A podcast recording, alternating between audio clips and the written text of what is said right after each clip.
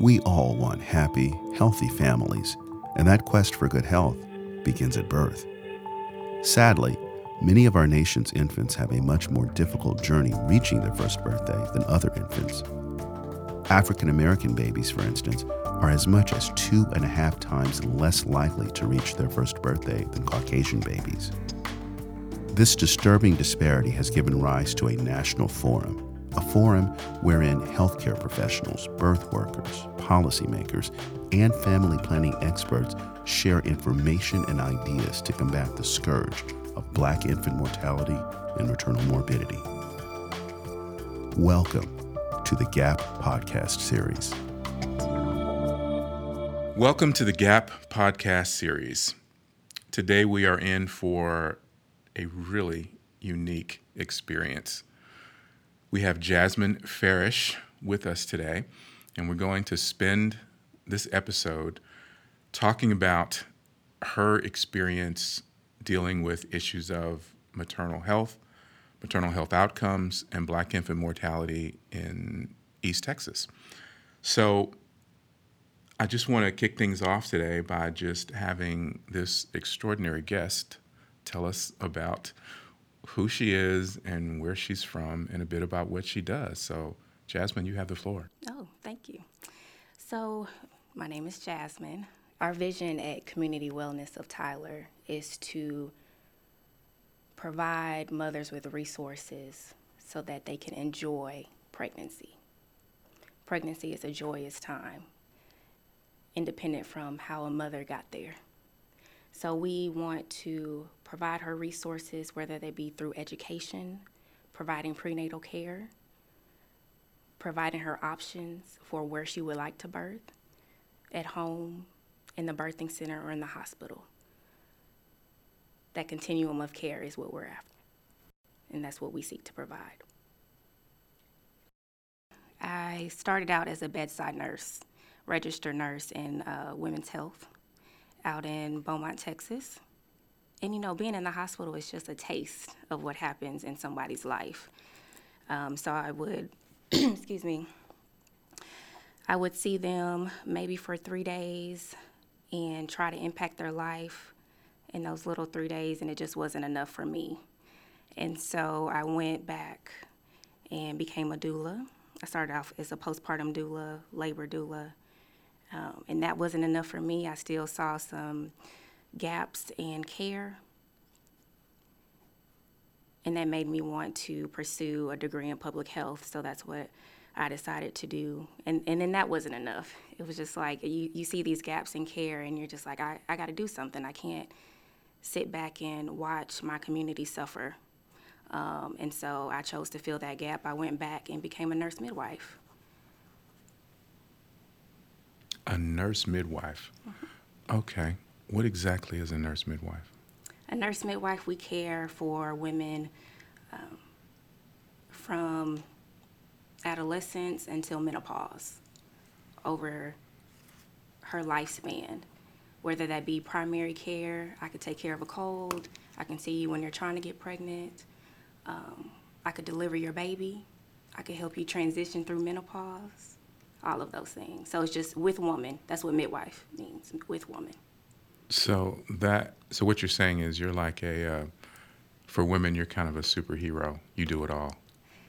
I'm trying. yeah, yeah. You need you need a costume with some sort of an, an insignia on the costume. Wow, that's that's pretty extraordinary. I didn't know that it was that it was that involved. Now, Lisa Williams got us together and Lisa Williams invited us out to Tyler last year to speak about black infant mortality and black maternal health. And myself, Nakia Lawson, who's also a, a, doula, a birth worker, and she's a part of the show as well. You know, we went out and spent about two hours out in, in Tyler at the Black Chamber of Commerce, uh, just talking about the work that we're doing with our series and other things. And I was when I was talking to Lisa, and I told her what what we wanted for the show, what we needed. She said, "There's only one person that can fit the bill," and she gave me your name, and she went on and on about the work that you're doing. So, you know, Lisa co-signed you and told told us you were the one. So I was like, okay, I need to. We need to be about trying to find her. So thank you for being here today. All right, we're going to get into the into really the first part, the first arc of what we're going to talk about this afternoon, Jasmine. We have a clip that we're about to play, and it is uh, it is from the former Congresswoman, uh, Democratic Congresswoman from California, and this is a clip where she is part of a congressional hearing about infant mortality and maternal health. So we're going to go to that clip, Jasmine, and then I want you to offer your general thoughts and commentary on that. So anytime you're ready, let's go to the Lois Capps clip. Many people would just assume that the United States, being as advanced as it is, doesn't have significant infant mortality rates, or that everyone has access to high quality prenatal care. But the truth is, the United States lags far behind other industrialized nations in infant mortality rates, and I might add, maternal mortality rates as well. So, why is this happening in our country? We have a problem of access. Having a healthy pregnancy and a healthy baby shouldn't be determined by the color of your skin, where you live, or how much money you earn. Okay.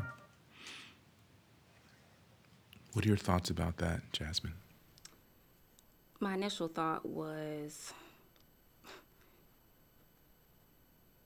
she brought up it shouldn't matter where you live or how much money you make. And all those speak to having options. So, what's happening to black women in our community? They don't have many options. We talked about the surge of midwives coming back and serving the community. Right now, they are mostly strictly cash pay. So if you don't have money to pay out of pocket to have the option to birth out of the hospital, that's not a that's not feasible for you. And so you're going back into this structural space, this medical complex where they don't have your best interest at heart. Um, and so where you live, how much money you make, those all speak to resources and options that have been limited for us. And what's the, as, a practical matter, what's the impact on a pregnancy, a pregnant mom, a family that doesn't really have options? It? That's affecting generations when you think about it, I have to go to my um, my prenatal appointment in a environment that is not positive, that doesn't see me as an individual, um, more concerned about getting me in and out. But I don't have another option to go anywhere else. So I come back to this same toxic environment because this is my only option. The Congresswoman talked about access to prenatal care. And we're, we're going to deal with that, certainly deal with that in the, in, in the series because access is one of the it's one of the eight factors we've identified that that are connected to preterm births. But one of the doulas said to us that it's not just access to prenatal care. You need to add a word in that. And it's access to respectful prenatal care. And she went on to describe how the feelings that some of her clients told her that they had when they're dealing with the healthcare system. So my question to you is how essential is that to the pregnancy journey to have respectful prenatal care? It's the essence because as a woman, it starts when you walk into the door. You know, the way that I'm greeted when I go to the front desk. Um, I'm thinking about a client who I walked into her house, you know, I do home visits, and she had a ring on her finger, on her, you know, as a, a wedding ring. And I said, "Did you get married? You know what? Tell me what's up. You know, uh, update me." And she said, "No, I went to my prenatal visit today, and I always wear my ring because they treat me better if they think that I'm married." And that's the stuff that we're coming coming up against. You know, I have to alter myself so that I can get the care that I need to so that I can have a healthy pregnancy. Okay, I, I, I need to make sure that that I really heard that.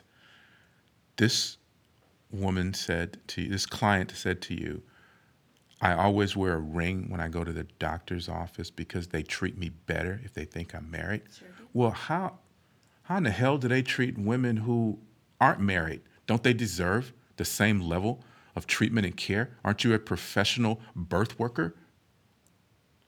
How do you what gives you the the the right to think that you can adjust your level of interest in a child and a pregnant mom because they don't fit your value system? Talk to me about that. Then we're talking about biases, right? And people think that it's only, well, I'm not racist you still have bias, whether it be on a class system. Some moms don't even want to um, let people know they're on Medicaid because then it comes off as if they're lazy, they're using the, the system, um, this, that, and the other. But I just don't understand how I, you got to treat everybody as if they were family. If that were your mom coming or your sister coming into the clinic, you wouldn't want her to be treated like that. And so that affects her, that affects her pregnancy, her stress levels, her hormones.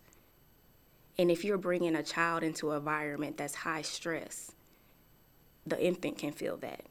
When I go home, it's high, you know, it's high stress. I'm coming back, bringing my baby to a pediatrician's office where they ask me, oh, it, they ask me about the father of my baby. Is he involved? Is he in the baby's life? You wouldn't ask anybody else that. What's the impact of that on the psyche of the mom when there's all these external factors that are that are rooted in bias that are just flying at her and trying to stick on her during this time. What's the impact to the mom? I see mom shutting down. I see all that all that stress just being internal. And it tear and then it in turn tears the body down. A body that's being used to build a human being. Hmm. What what makes it and this this may be far beyond what you are able to to, to respond to not certainly because of you know the, because of cognitive cognitive ability. It just may be something you don't want to talk about.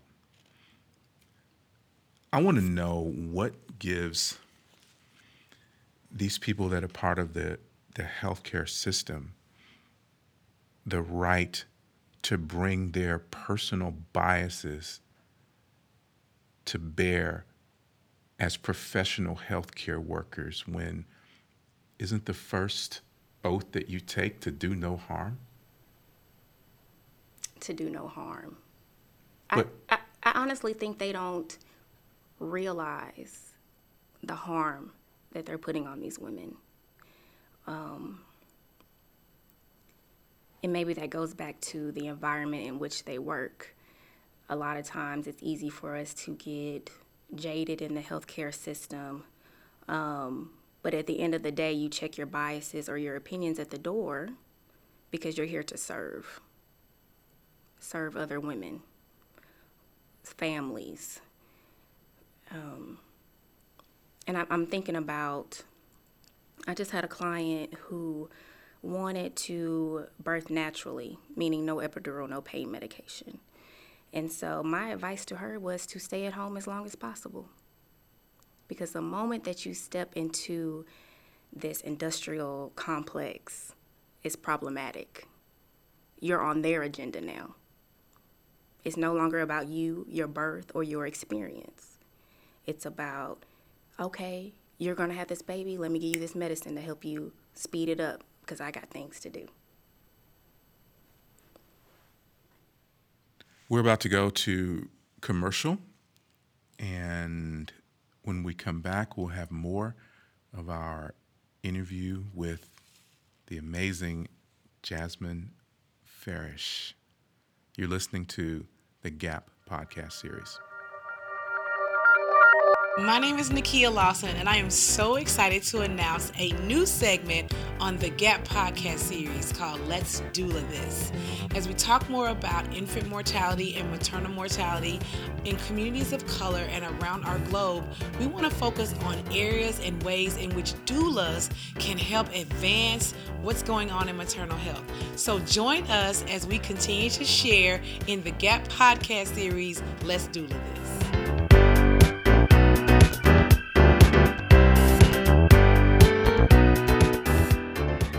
Forces inimical to the lives of black children and black moms have been unleashed on our communities. Simply stated, we're in a mess. And what do we know about messes? The same level of thinking that gets you into a mess is neither deep enough or broad enough to get you out. A lot of the work has been done in what what is the social context of pregnancy in African American women. We face um, a health disparities crisis right here at, at home. Preterm birth truly is a public health priority.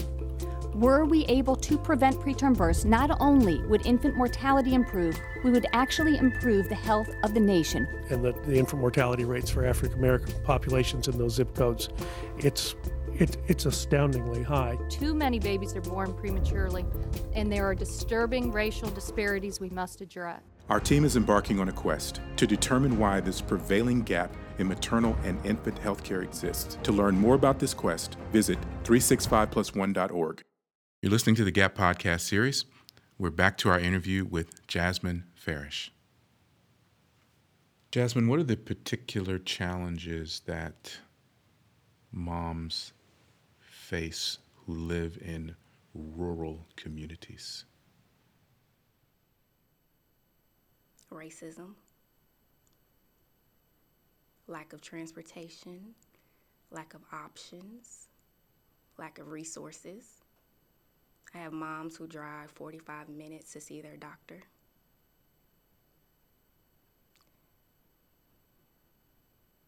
It just makes me sad because on, on top of everything else that they deal with, they have to fight to get to care that is not respectful.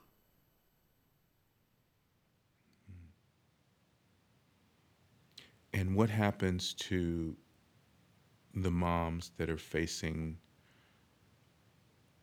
transportation issues? Because clearly, there ain't no bus or elevated train that's going to be able to get you from your place in the country to your place in the city so or to the hospital in the city, the doctor. What I mean, what then? If if you can't get there, then what happens? Then we don't see them until they're getting ready to deliver, or they're in their second trimester, their first appointment. They're 20 weeks. And as a and and, and being that you know that I'm a male and older, help help frame up for us for our audience why that's not necessarily a good thing for your first appointment to occur 20 weeks into your pregnancy? There's so many things that could go wrong. Um, normally, we would see a woman, maybe she finds out she's pregnant around that six to eight week mark. And so we could educate her on um, ways to take care of her body, things that she should be eating, methods to have a healthy pregnancy. But if I'm not seeing you until you're all you're halfway through already. There's there there are essential elements that you are missing to the to have a healthy start. And we're not addressing that. And I want to talk about in Tyler there is a pro- or in East Texas rural areas there's a problem with women getting into prenatal care early whether that's their choice or I have women that they do their due diligence. They call and they can't get seen until their second trimester because we lack options. We lack access. There's no one to see them in the rural areas. Hmm. No one to see them. So it sounds like that the role of the the midwife would be would take on even greater significance in communities like this. Definitely. As a right now as a nurse home visitor, I'm going into your environment as the patient to provide care. My goal is to do the same as a midwife. Let's take away all these barriers to care. You don't have to worry about coming into the city to see me. I'm coming to you. Some women I see on their lunch breaks because they can't miss work. If you think about it, they're taking an afternoon off for a 15 minute appointment. And that's money that I'm missing in their eyes. So for me, let me come do your appointment wherever you are so that we can get you taken care of. Hmm. How much driving do you do? I do a lot. Like 100 miles a day, 50 miles a day? I mean, give, give me a flavor for how much you're in the car. it just depends on the day. Right now, I see all of Smith County. So it could vary. We're going to expand into Henderson County. So easily could be anywhere from 50 to 100 miles of driving to see clients. I just want to give you the floor. I mean, you've already got the mic, so after all that we've talked about this morning, just what would you like to say? How would you like to end this all? I'll just give you an opportunity to do that. I think for me, I want to let moms know that they're not alone. That someone does have their best interest at heart. That there are people on the ground fighting for them, fighting for their children, seeking improvement, that are coming up against these industrial complexes, fighting for what's right. And so hopefully that'll give them encouragement to keep going as well. Well, I think the future depends on what we do now. Definitely.